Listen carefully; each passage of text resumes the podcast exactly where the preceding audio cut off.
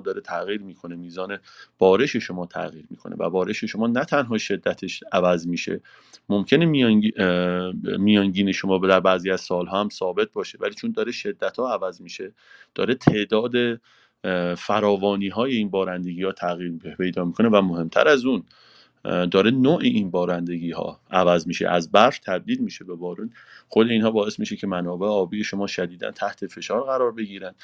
و این و این تحت و این شما رو تحت تاثیر قرار میده نسبت به مدیریت غلطی که در گذشته بر پایه این منابع آبی داشتین و آمدین به راحتی تغییر کاربری زمین ایجاد کردین و کشاورزی رو گسترش دادین و تمام این زمین های کشاورزی و تخوش شدن این طالاب ها احداث صدها چرا؟ چون قبلا فکر می‌کردین اگر روی زاینده رود یه صدی بزنید چون سالهای پربارشی داریم پس می‌تونه حقابه مثلا طالاب گاوخونی و بهش پرداخت کنید ولی الان سالهای کمبارشی داریم و متوجه شدیم که شما اومدین یه عالمه آب اضافه گرفتین از زاینده رود و الان نمی‌تونید حقابه طالاب گاوخونی رو بهش بدین. این خودش باعث میشه به سورس های ریزگرد و در کنار اون چون تغییر اقلیم جهانی هم داره تغییر می‌کنه شدت اون افزایش میده و تعداد فراوانی اون افزایش میده. من اگه می‌خوام مثال از افزایش شدت و فراوانی بزنم خیلی راحت تا پارسال اصلا هیچ کس فکر نمی‌کرد که این ریزگردها بتونه به تهران یا بتونه به شمال برسه.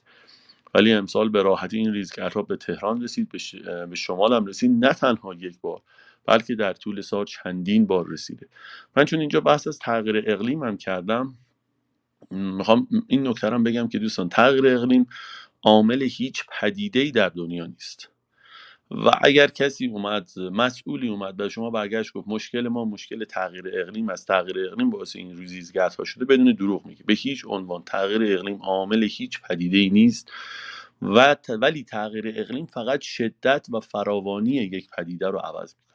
اگه شما مشکل ریزگرد دارید این مشکل مشکل مدیریت غلط هست نه مشکل تغییر اقلیم. فقط تغییر اقلیم کاری که انجام داده اومده مدیریت غلط شما رو نمایان کرده.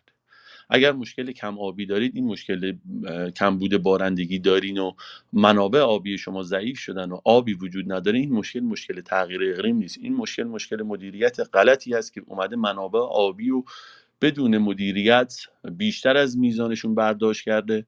و به بهانه سال پربارش اومده طرحهای عجیب و غریب تصویب کرده و الان تغییر اقلیم اومده این مدیریت غلط رو نمایان کرده. پس تغییر اقلیم عامل هیچ پدیده ای نیست نه عامل ریزگرد هست نه عامل آتش سوزی است نه عامل کمبود آب و کمبود بارندگی و اینجور مسائل است به هیچ عنوان اینطوری نیست. و اگر هم می‌خوایم از این موضوع خلاصی پیدا کنیم اگر می‌خوایم راهکار ارائه بدیم اینم بدونیم که راهکارها به هیچ عنوان راهکارهای کوتاه مدت جواب نمیده.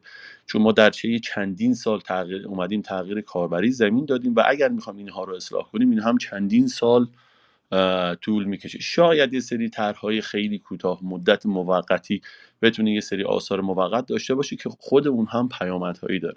من می‌دونم زیاد صحبت کردم. من فقط یه نکته کوچیکی بگم. چون من بخشی از زمینه دکترام بررسی روی شرق آسیا بوده.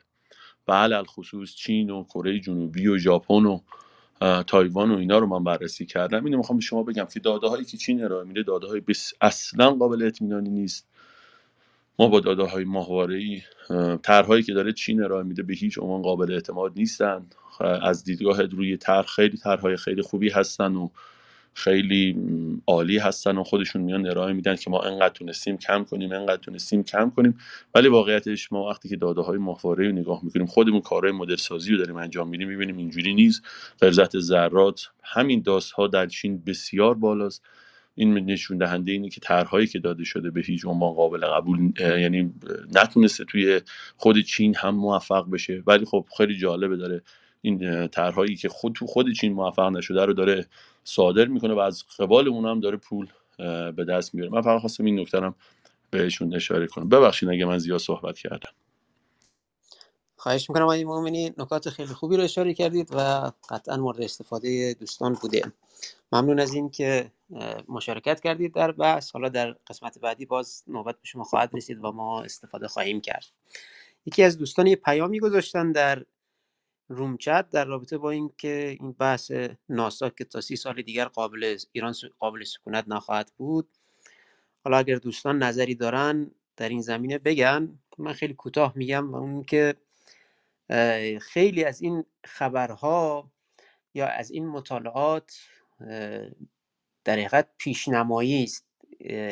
الزاما پیش بینی نیست. یعنی ما تو مباحث مختلف محیط زیستی وقتی می‌خوایم بررسی کنیم اثرات یک اتفاق رو یک پدیده رو میایم سناریوهای مختلف رو میچینیم و برای هر کدوم از سناریوها یک سری فرضیاتی رو متصور میشیم که اون فرضیات می‌تونه بهشون سوال برانگیز هم باشه. یعنی می‌تونه فرضیاتی باشه که امروز درست باشه و فردا درست نباشه و یا اینکه همه ماجرا رو نشون نده.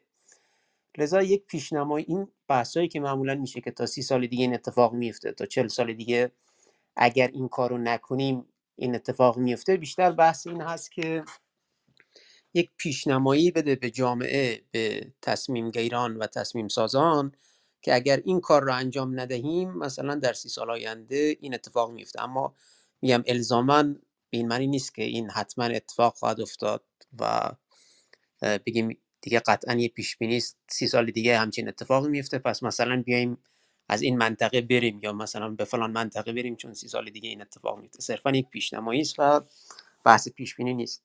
حالا در این زمینه خاص اگر چون من این سوال پرتکراری خیلی این سوال میشه. اگر دوستان در این زمینه صحبتی دارن بفرمایید وگرنه بریم تو قسم سراغ خانم معرفت و صحبت ایشون رو بشنویم. آقای داری من می‌تونم یه جواب آره، آره، بدم برای راجب این قضیه؟ این نکته که شما خیلی خوب اشاره بش کردین بحث پیشنمایی هست. ما باید تفاوت پیشنمایی با پیشبینی رو بدونیم. پیشنمایی پیش بینی چیزی است که بر اساس داده هایی که ما الان وجود داریم میگم پیش بینی می‌کنیم که مثلا تا دو سه روز آینده چه اتفاقی میفته پیشنمایی به مدت طولانی مدتی برمیگرده. چرا؟ چون ما برای پیش بینی کردن محدودیت های زیادی وجود داره. به خاطر همین مدت زمان پیش بینیمون معمولا محدود به در نهایت یک ماه و یک هفته میشه و بیشتر از یک ماه و یک هفته انقدر خطا زیاد داره که معمولا انجام نمیدیم. ولی اگه می‌خوایم مثلا بفهمیم که در مثلا 50 سال آینده چه اتفاق میفته سی سال آینده این پیش بینی نیست. اینو ما میگیم پیشنمایی می‌کنیم.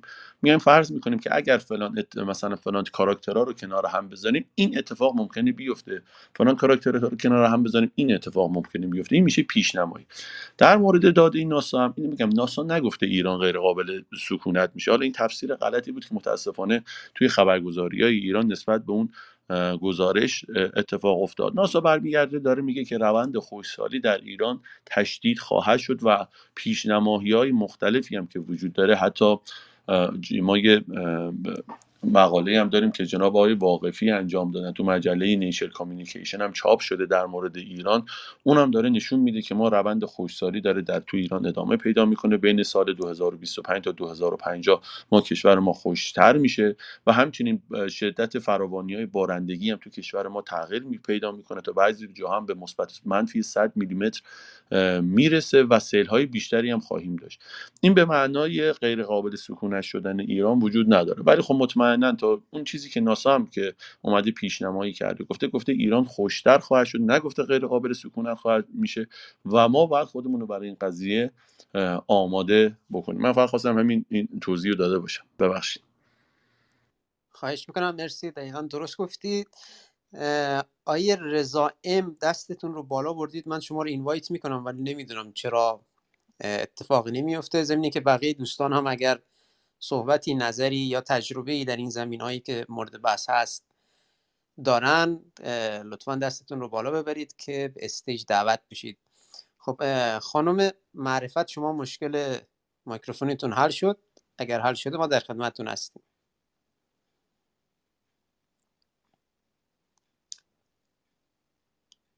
خب فکر می‌کنم که کماکان مشکل وجود داره. من می‌بینم دوستانی که مایک می‌زنن اما اجازه بدید که نوبت به همه دوستان برسه. یه بار حداقل همه صحبت کنن بعدش می‌رسیم خدمت دیگر دوستان.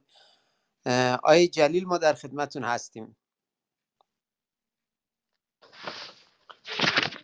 سلام علیکم.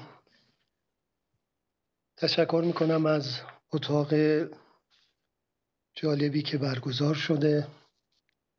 من متاسفانه از ابتدای بحث نبودم ولی این یه رو بیست دقیقه که خدمتتون بودم حالا نکاتی که متوجه شدم.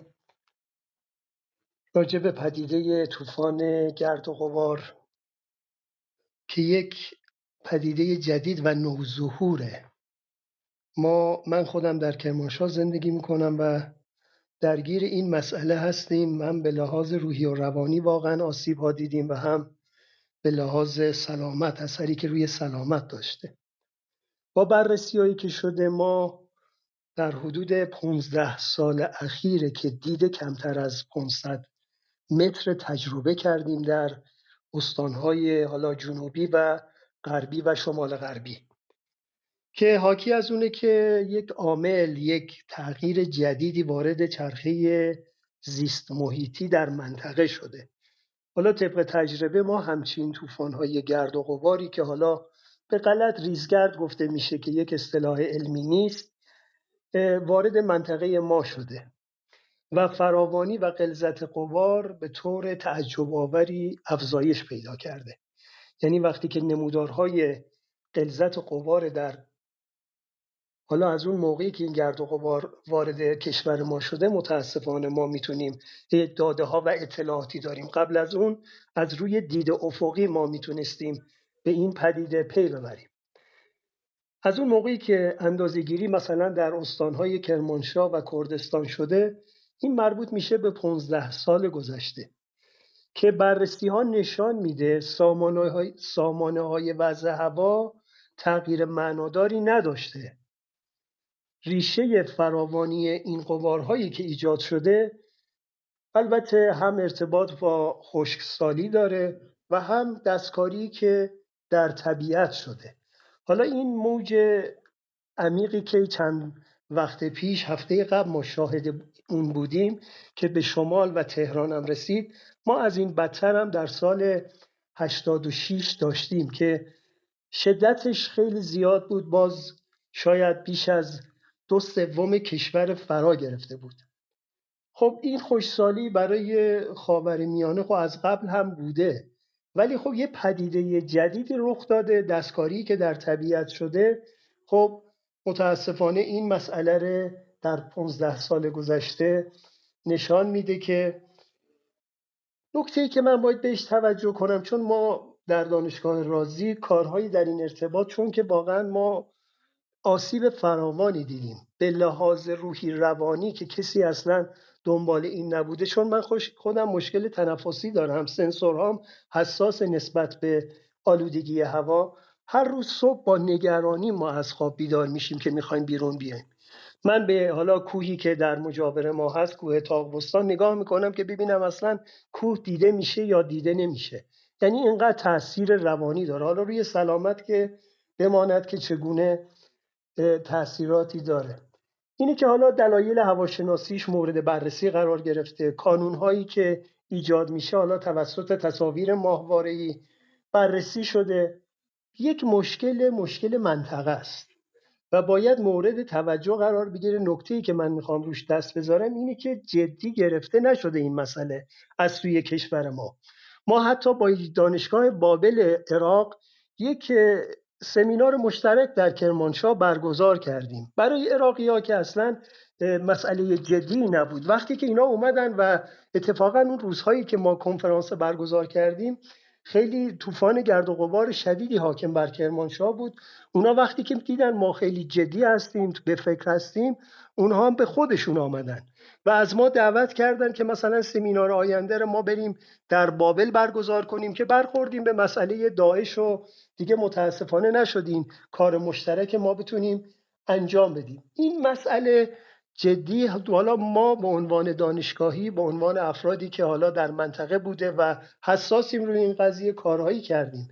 ولی از سوی مسئولین کشور از سوی مسئولین منطقه‌ای متاسفانه جدی قضیه جدی گرفته نشده. مثلا ما اومدیم خب برای اینکه ذرات اندازه گیری بشه نیاز به دستگاه های بسیار حساسی هست.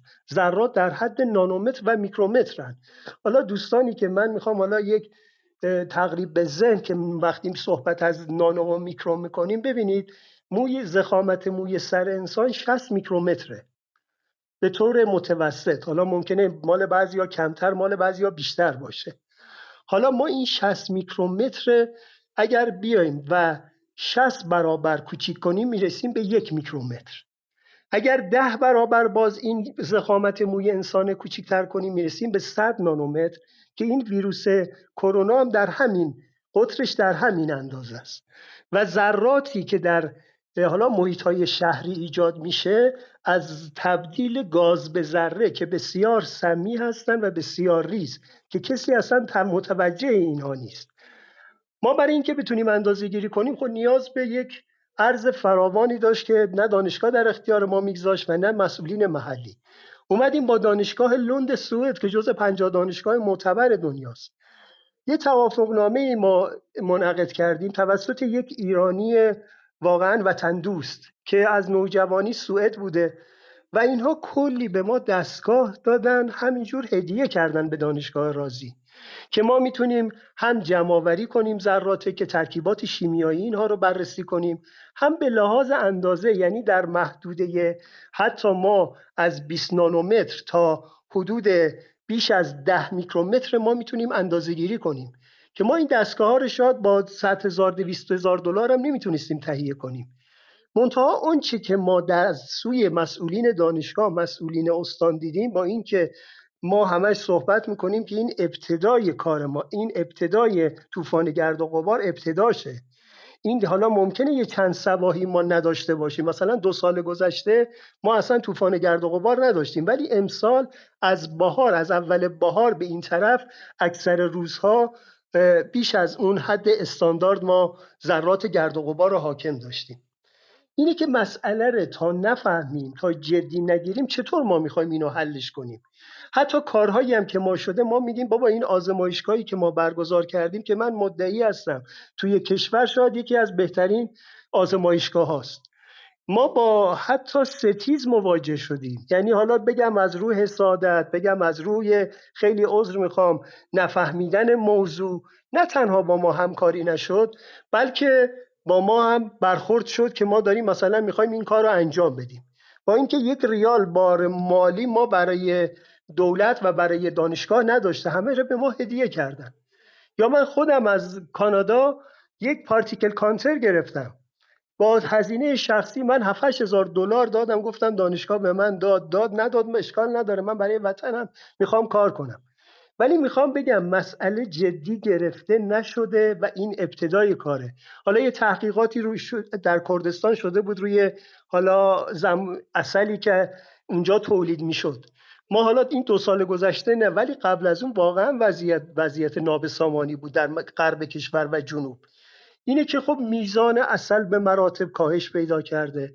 خب این به لحاظ دامپروری به لحاظ کشاورزی اثرات سویی که داشته و ما وقتی که وارد کشور ما میشه ما نمی‌تونیم با این مقابله بکنیم. یعنی باید خودمون مطابقت بدیم با این وضع. منتها مسئولین به فکر نیستن که حتی ما تحقیقاتی کارهایی کردیم که کولر آبی وقتی که مثلا روشنه میزان عبور ذرات معلق چقدر وارد ساختمان ها میشه؟ حتی پره های کولر که هم مدل شده هم ما به طور تجربی اندازه گیری کردیم. پره ها رو در چه زاویه قرار بدیم که حالا برخوردی که با پره ها صورت می‌گیره میزان عبور ذرات معلق کمتر باشه. می‌خوام بگم ما هنوز اون تمهیدات لازم رو نیندیشیدیم. این که کاری ما نمی‌تونیم بکنیم. ما فقط می‌تونیم حالا بیایم یه فکری بکنیم که تکلیف این کولرهای آبی ما چی میشه. پنجره ها رو چگونه طراحی کنیم. ما فقط عقلمون به چشممونه. وقتی که شدت پیدا کرد مثل این یک دو هفته گذشته مسئولین محلی مسئولین کشور به خودشون میان. اینه که حالا راهکار که دست ما مردم حالا البته اگر انجیو ها فعال بشن بتونن فشار بیارن روی مسئولین می‌تونه موثر باشه. نمیگم موثر نیست. ولی از دست مردم عادی کاری ساخته نیست. ما باید یه کارگروهی با بودجه کافی اختصاص بدیم به دادیم تا به حال. محیط زیست کلی مشغله داره. از زمین بگیر هوا بگیر هرچی جک و جانور و آب و همه اینها مربوط به محیط زیسته. دیگه بخواد حالا بررسی بکنه به طور ویژه طوفان گرد و غباره این امکان پذیر نیست.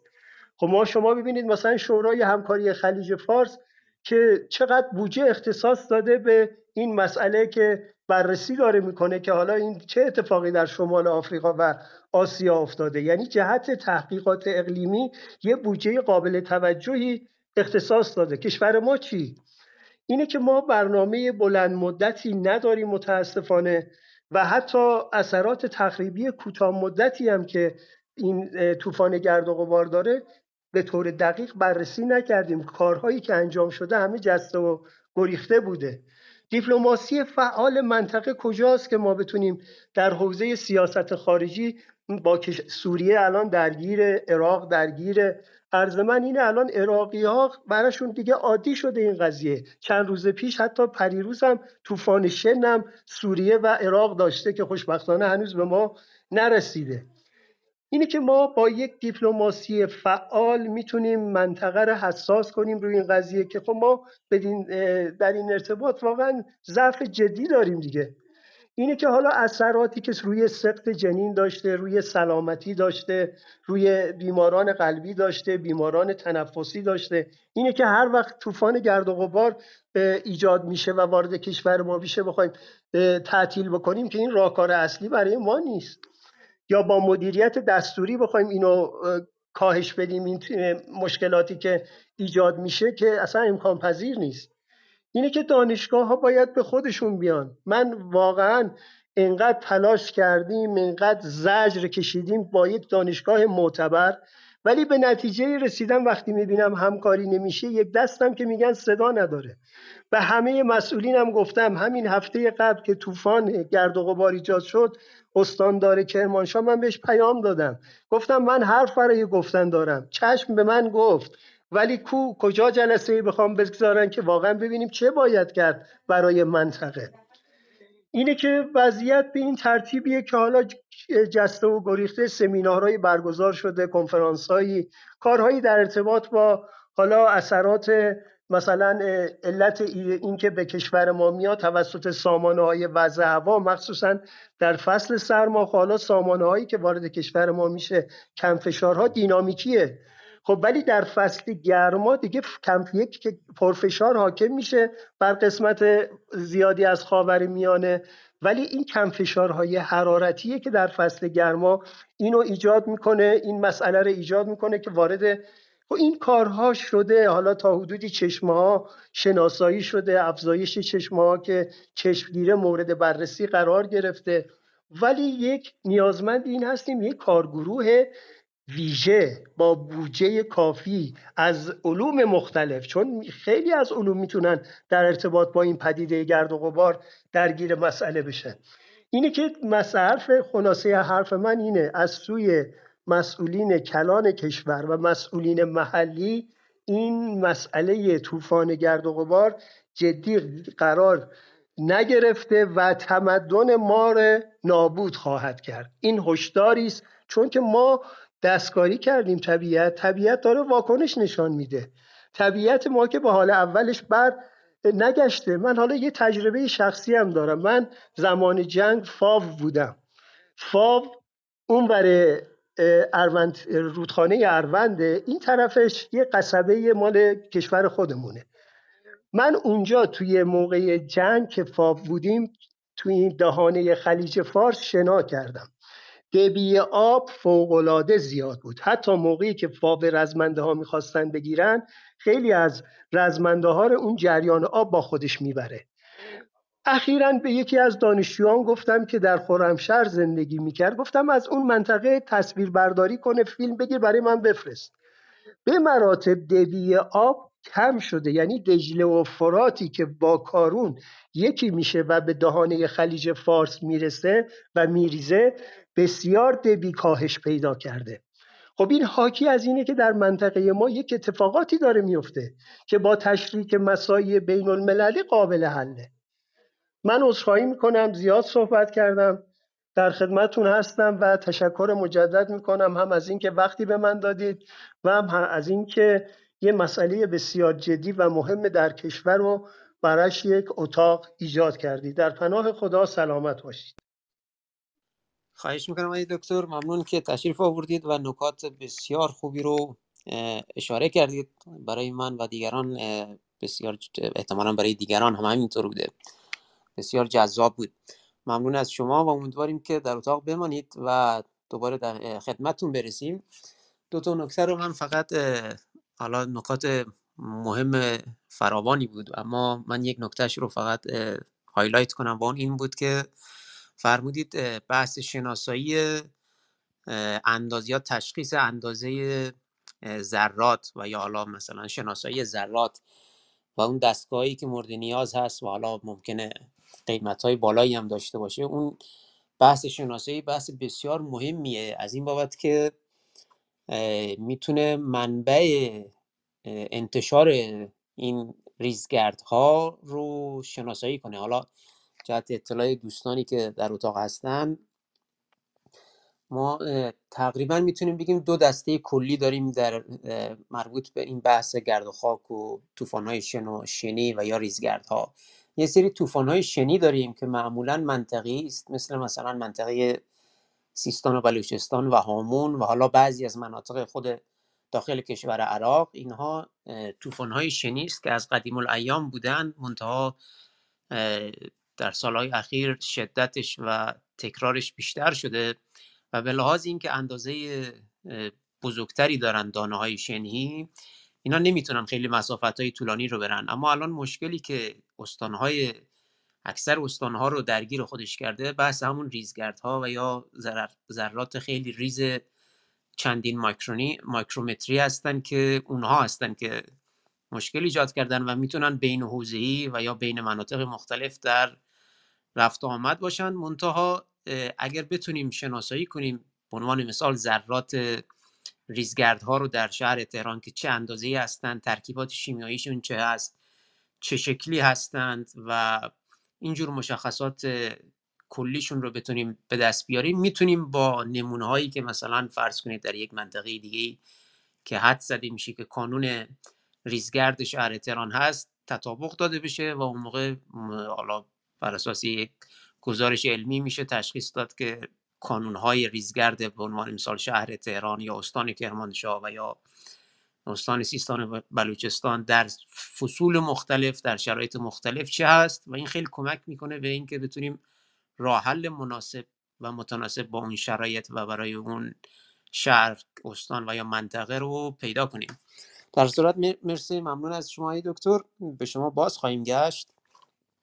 خب فکر می‌کنم از دوستانی که در استیج هستن آیه حبیبی شما صحبت نکردید در قسمت اول. صحبت شما رو میشنویم.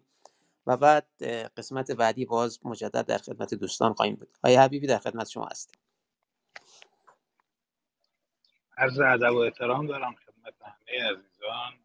صدام خوبه جناب بله بله صداتون میشنویم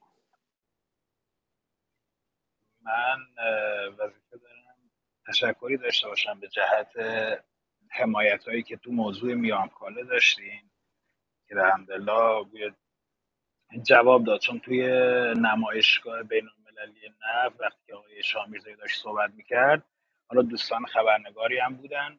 یه جورایی تموم شده قضیه رو تلقی از این بابت تشکر دارم و امیدوارم که این فضا و این جو و این تحول شامل حال استان خوزستان هم بشه. موضوع محیط زیست رو من تشبیه می‌خوام بکنم به وضعیت متروپول. متروپول رو همه میگن آقا چرا این همه تذکر داده شد؟ چرا این همه پیش بینی شد؟ نامه زده شد و فلان و بهمان؟ کسی توجهی نکرد. خب الان محیط زیستمون هم همینه. با یک شرایطی بسیار سختتر خطر یعنی امرجنسیش هر جور بخوام نگاه کنیم خیلی شرایطش حادتره. ولی عملا باز هم توجهی نمیشه یعنی انگار اصلا ما تو این کشور اصلا یه قانون نانوشته داریم. باید یه مصیبتی حادث بشه بعد ما آیا فکر باش می‌کنیم آیا نکنیم. در رابطه با ریزگرد دوستان خیلی جامع کامل که اطلاعات بهتری هم داشتن توضیح دادن. من اجازه می‌خوام یه اشاره داشته باشم به وضعیت آلودگی های زیست که پتروشیمیا دارن ایجاد می‌کنن. من در این هست یه اشاره کنم که قرار بود جناب آقای سلاجقه آبان ماه سال گذشته در یعنی سفری که داشتم به خوزستان به بندر امام بندر ماشر خیلی شرایط رو خودش خود ایشون هم شرایط رو خیلی حاد اعلام کرد و گفت که ایستگاه پایشی رو ما فلفور میایم و نصب می‌کنیم در این منطقه. حالا من نمی‌دونم اصلا این موضوع ربط داره به بحث اتاق یا نه. فقط می‌خواستم یه جورایی اطلاع داده باشم که الان وضعیت زیست محیطی بندر ما بندر ماشر در یک شرایط بسیار حاد قرار داره چرا که به جهت رشد شهر اون فاصله جغرافیایی که باید این منطقه صنعتی به جهت آلایندگی های که ایجاد می‌کنه با شهر رو من مطالعه که داشتم گویا حدود 40 کیلومتر گفته بودم چون یه چیز حدود 40 میلیون تن تولیداتشه. اما الان شرایط یه که الان به زیر 10 کیلومتر رسیده و عملا نه ایستگاه پایشی نه نظارتی نه در حد خبری اطلاعی داده باشم که حالا شما خود لطف کردی برزن خصوصی هم از شما کمک گرفتم. من هستم در خدمتتون. اگر دور بس خواهش می‌کنم. ممنون که در بحث مشارکت کردید. در رابطه با اون بحث پتروشیمی هم قبلا ما یه اتاقی در رابطه با پتروشیمی میانکاله داشتیم تو مباحث سیف شده و یا ذخیره شده کلاب محیط زیستمون هم وجود داره. می‌تونید اونجا مشا... حساب مشاهده کنید. بله تشکر کردم. بابت همین آره. و اگر مطلب موضوع خاصی هم هست شما می‌تونید برای من بفرستید. من خوشحال میشم که بشنوم یا بخونم. خب قسمت اول رو تموم کردیم. فکر می‌کنم الان یک ساعت و نیم هست از اتاق میگذره. قسمت دوم رو میشنویم که در حقیقت قسمت پایانی است. اما صحبت پایانی رو هم خواهیم داشت. در حد صحبت پایانیمون شاید هر نفر یکی دو دقیقه از دوستان خواهش کنیم که جمع بندی کنن. اما اینجا قسمت دوم هست. حالا اگه صحبتی هست و یا مطلبی از فرمایشات دوستان مانده اشاره کنن خوشحال میشیم. آقای مهندسی یزدانفر شما اگه صحبتی دارید بفرمایید اگر نه بعدش خدمت های سقراطی برسیم. من با توجه به زیخ بخت خیلی کوتاه صحبت می‌کنم. از صحبت دوستان این نتیجه گرفتن که در مورد ریزگردا و این عواقبی که داره بیش میاره مرزهای جغرافیایی بیمعنیه. و حکومت ها خب یه جورایی منافع ملیشون همیشه ترجیح میدن به سلادید اوم و یه مورد دیگه که دوستان اشاره کردن که ما باید تغییر نوع کش بدیم و گونه های کم آب یه مقدار بیشتر کش کنیم که تا حدی امکان من منابع ریزگرد کم بشه منابع تولید ریزگرد. من بیشتر از این بازدم نمیشم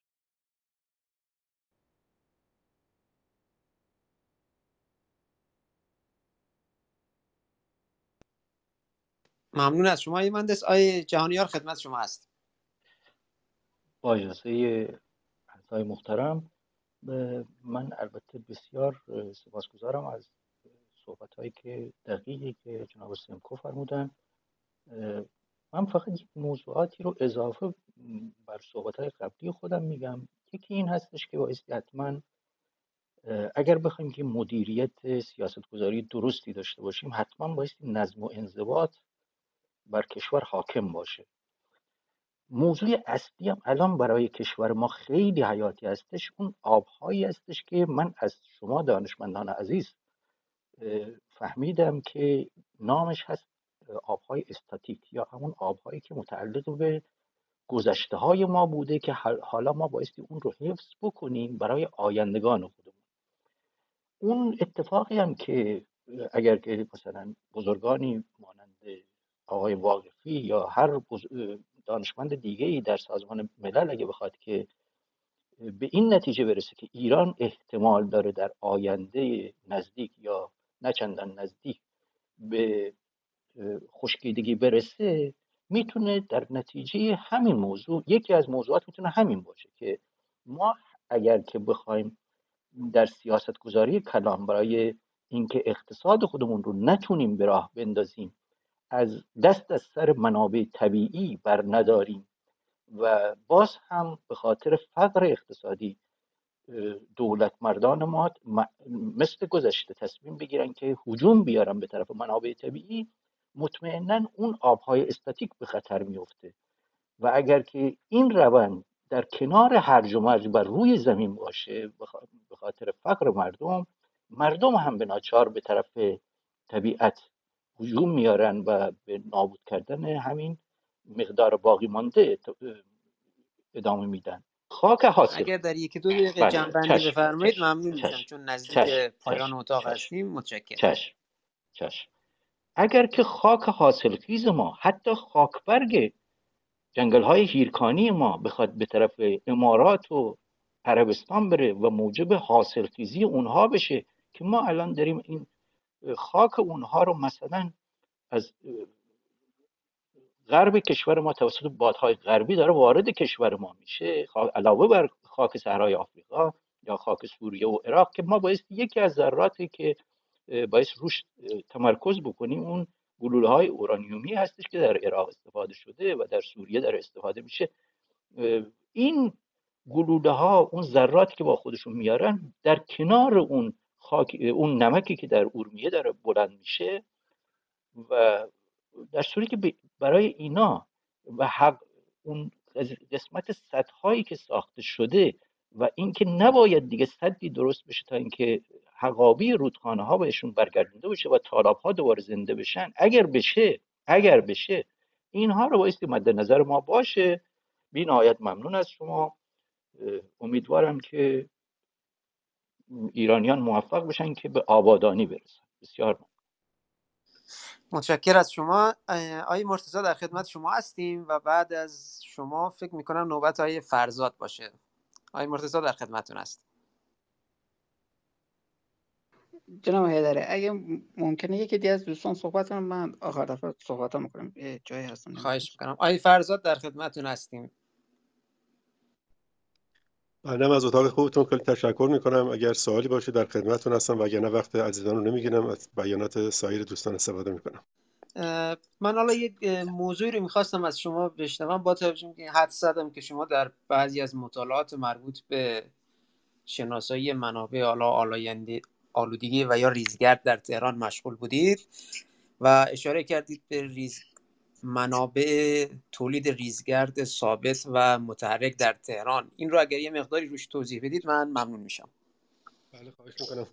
عرض کردم که مطالعاتی که انجام شده منابع متحرک خودروها موتورسیکلت ها اینها حدود 60 درصد از تولید ذرات معلق رو به خودشون اختصاص دادن. البته ذرات معلق PM10 و PM2 یا ذرات معلق با قطر کمتر از 10 میکرومتر و کمتر از 2.5 میکرومتر کم با هم دیگه فرق می‌کنه. برای کمتر از 2.5 میکرون که اهمیت بیشتری در بحث سلامتی دارند خودروهای سواری شهر تهران 16 و یک دهم درصد موتورسیکلت ها 14 و یک دهم درصد کامیون ها 10 و 4 دهم درصد اتوبوس های بخش خصوصی 7 و 6 دهم اتوبوس های شهری 5 و 6 دهم وانتبارا 4 و 7 دهم تاکسی ها 4 و 3 دهم مینیبوس ها 2 و 3 دهم و سایر که منابع ثابت قلمداد میشن 34 و 8 دهم به خودشون اختصاص دادن. یه نکته که اینجا از اهمیت بخش اتوبوس های بخش خصوصی و بخش شهری بود که اتوبوس های بخش خصوصی علیرغم اینکه تعدادشون کمتره ولی سهمشون در تولید آلودگی بیشتر هست. متاسفانه و همچنان که مشاهده میفرمایید تقریبا یه چیز حدود 65 درصد هم در حوزه پی ام دو منابعش منابع متحرک هست. منابع متحرک شهر تهران. حالا با توجه به اینکه دوستانی که واقعا من متاسفم شدم در مناطق مرزی زندگی می‌کنند و آقای دکتر فرمودن که صبح که بلند میشیم نگرانیم ببینیم مثلا هوا خوب هست یا نیست که برای ما هم که در حوزه آلودگی هوا فعال هستیم در تهران هم همینطوره. ما هم صبح که بلند میشیم اول کوه و هوا و سایت رو نگاه می‌کنیم ببینیم که هوا به چه کیفیتی است.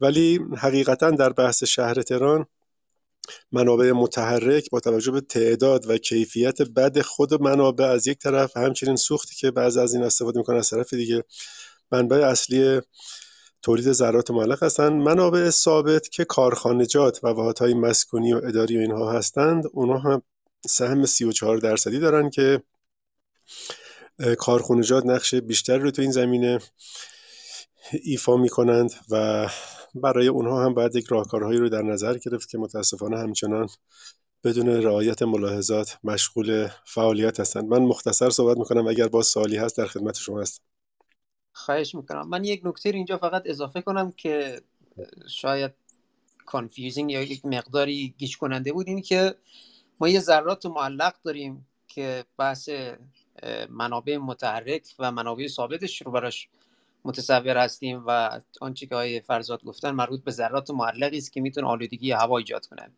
و یه بحث دیگه داریم تحت عنوان ریزگردها. ریزگردها معمولا حالا همون گرد و خاک هستن دیگه بیشتر گرد و خاک هستن و حالا می‌تونه کانون داخلی داشته باشه و یا کانون خارجی داشته باشه. این تمیز رو گفتم یه توضیح داده باشم چون ممکنه بعدا دوستان دچار اشتباه بشن.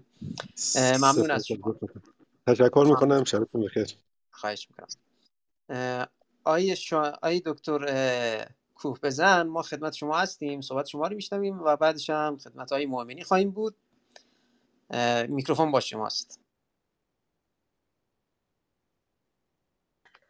بله خیلی متشکرم.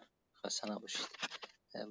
واقعیتش اینه که گفتنی ها رو دوستان گفتن. شاید در این بخش دوم من یه مقدار بازتر کنم عرایزم رو و اگر دوستان پرسشی دارن یا اصلاحیه‌ای دارن شنونده باشم. در بخش اول صحبتم اشاره کردم به در واقع کاشت درختها و درخچه هایی که مصرف آب خیلی کم دارن و دوام قابل توجه دارن.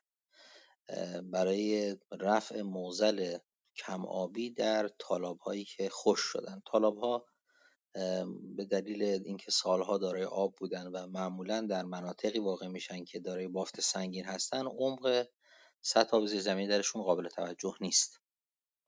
و نهایتا در اعماق دو تا سه متری و یا حتی در حد اکثر در 5 6 متری به معمولا به آب می‌رسن و در نتیجه اگر ما بتونیم گیاهی رو بکاریم که ریشش عمق پیدا کنه و به این سطح برسه در اون صورت دیگه نیازی به آبیاری نخواهد داشت. یکی از کارهایی که در دنیا امروز در واقع انجام شده برای مبارزه با یک چنین پدیده ای ایجاد هیبرید هایی از درخت است که مقاومت خوبی در مقابل کمابی دارن و اونها رو سازگار کردن با مناطق مختلف جهان از نظر کیفیت آب و باد و خاک و هوا و در واقع شرایط اقلیمی که وجود داره. من برای خوزستان به عنوان مثال پیجو شدم و درختی به اسم درخت پالونیا که شاید دوستان باش آشنایی دارن الان در دشت و موغان چند سالی هست که داره کاشته میشه.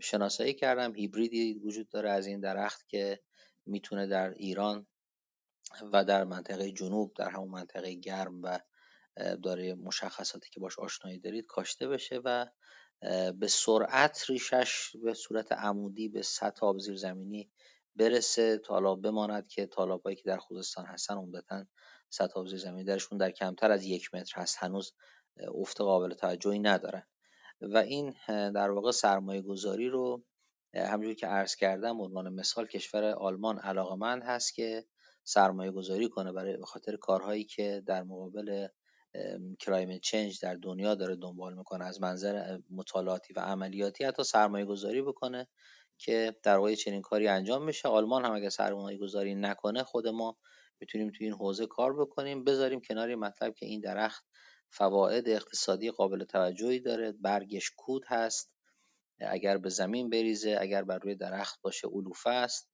در فصل گلدهیش گلهای بسیار مناسبی برای پرورش زنبور و تولید اصل خاص در واقع ایجاد می‌کنه. چوبش از چوب گردو بسیار سختتر هست و بسیار سبکتر هست در در صنعت بسیار بهش علاقمند هستن. سریع و رشد این موجود زنده دنیا ارزیابیش کردن و توی مدت زمان کوتاهی می‌تونه عمق ریشش تا چهل متر هم به صورت عمودی بره و ارتفاعش ظرف مدت سه تا پنج سال به بیش از 8 متر و پهناش به بیش از 15 متر برسه که در واقع سایه گسترده ای رو ایجاد می‌کنه و می‌تونه از تبخیری که در واقع تو سالهای بعدی که آب به این تالاب های ما وارد میشن در واقع جلوگیری رو داشته باشه. این مثالی است برای اینکه یکی از راهکارهای در واقع اصلاح عراضی که فاقد کشت دائم هستند و یا تالاب هایی که در گذشته محل جمعآوری آب بودن و خاک ریزدانه ای درشون بوده و الان استعداد تولید ریزگرد دارن این روشی است برای اینکه این مطلب رو اصلاح کنه توی بخش دیگه از عرایزم اشاره کردم به در واقع روش های مدرن و مواجهه با آی کوبزن من اصفان که صحبتتون رو قطع می‌کنم. این درختی که فرمودید درخت بومی است یا نه؟ می‌تونه مشکل ایجاد کنه؟ ببینید الان حدود 6 سال هست که نه بیشتر حالا من 6 سال رو به اضافه 4 سال بکنم 10 سال هست. که درون کشور ما این درخت اومده و منابع طبیعی سالهاست داره در مناطق مختلف کشور روش کار می‌کنه. و تا حالا هیچ نه در ایران من مقالات بینالمللی هم دنبال کردم. نه در ایران نه در جای دیگری در دنیا هیچ مقاله ای که دال بر اینکه این گونه مهاجم باشه اثر منفی روی کیفیت خاک بذاره یا به گونه های گیاهی دیگر تهاجم داشته باشه هنوز گزارش نه خب پس اجازه بدید چون یکی از دوستان کارشناس در این زمینه مهاجمی که بعضا خوزستان کار شدن مثل آره من شنیدم حرفتون. اگر اجازه بدید و موافق باشید یکی از دوستان که در این زمینه کارشناس هستن یک صحبتی رو تو بک چنل داشتن من ایشون رو دعوت کردم. حرفشون رو بشنویم بعد برمیگردیم ادامه صحبت های شما رو میشنویم. حتما حتما. عرض کردم که یاد بگیرم و اگر نکته مبهمی وجود داره برای این کار حتما من خورسند میشم که استفاده کنم. سکوت می‌کنم و میام خواهش می‌کنم خواهش می‌کنم. خانم یاوری ما در خدمت شما هستیم. اگه نکته در این زمینه دارید بفرمایید. ممنون سلام. وقت همگی بخیر. درخت پالونیا اصلا و تحت هیچ شرایطی توسط منابع طبیعی در ایران کشت و کارش ترویج داده نمیشه و من خودم به عنوان کسی که توی منابع طبیعی کار می‌کنم گزارش میدیم. هر جایی که چنین کشتی صورت بگیره به خاطر اینکه گونه مهاجم هست برای ایران و به واسطه سریع رشد بودنش همطور که آقای شاهین عرض کردن. خواهان زیادی داره و توی صنایع استفاده میشه.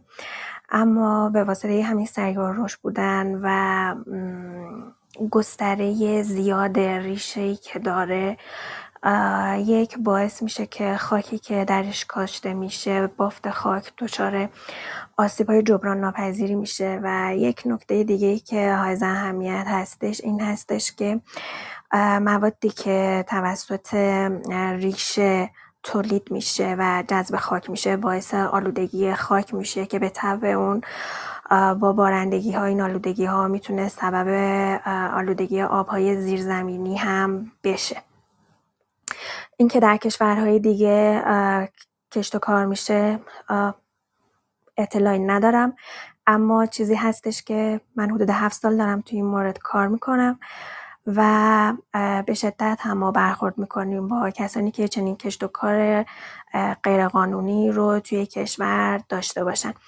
ممنونم از وقتی که دادید آقای هیدری من یه حدود 5 6 دقیقه دیگه باید به جایی کاری دارم به خاطر همین میرم پایین. خواهش می‌کنم. مرسی از هر دو عزیز که نظراتشون رو دادن. آیه کوه بزن ما در خدمت شما هستیم. حالا اگه در این زمینه صحبتی دارید و یا اینکه ادامه صحبتاتون رو بشنویم در هر صورت خوشحال میشیم و استفاده می‌کنیم. بله خیلی متشکرم از فرمایشات خانم. البته کاش میماندن که گفتگو ادامه می‌دادیم و زیغ وقتشون باز شد که تشریف فرما بشن. ببینید اگر چنین دیدگاهی در نزد منابع طبیعی وجود داره من خرسند میشم که مقاله یا ریسرچی منی چیزی در این مورد در واقع چند سال گذشته که حدود ده سال من اشاره کردم که وارد ایران شده برخی از هیبریدهای این در واقع گیاه رو به من نشون می‌دادن و یا معارضت رسمی که اشاره کردن به نظرم در گفته هاشون چند تا مورد رو اشاره کردن که این موردها موردهای کلی هستن. یعنی که مثلا درخت به بافت خاک آسیب می‌زنه. خب چه آسیبی؟ چه اتفاقی میفته ما همین الان در واقع درگیریم با سرعت خیلی بالا در جنوب کشور بانزودایی مثلا کهور آمریکایی یا کهور پاکستانی داریم میکاریم. این که محرزه در واقع ده مقاله براش میشه پیدا کرد. اساسا در دنیا به عنوان سرطان طبیعت و ازش یاد میشه. خب اون داره الان کاش کاش میشه در استان خوزستان منابع طبیعی هم مخالفتی نداره. یکی از بخشایی که دوست داشتم باز بشتم کاش خانم میفرمودن که در منابع طبیعی کدام اقلیم کشور هستن؟ در جنوبن در شمالن مرکزن کجا هستن و این آرزه رو اونجا شناسایی کردن؟ چون درختانی که در واقع هیبریدشون ساخته میشه جاستیفای میشن با مناطق و شرایط مختلف. شاید ایشون در منطقه هستن که به حال اونجا مسئله زا هست و اینو نباید تسری بدیم به کشور.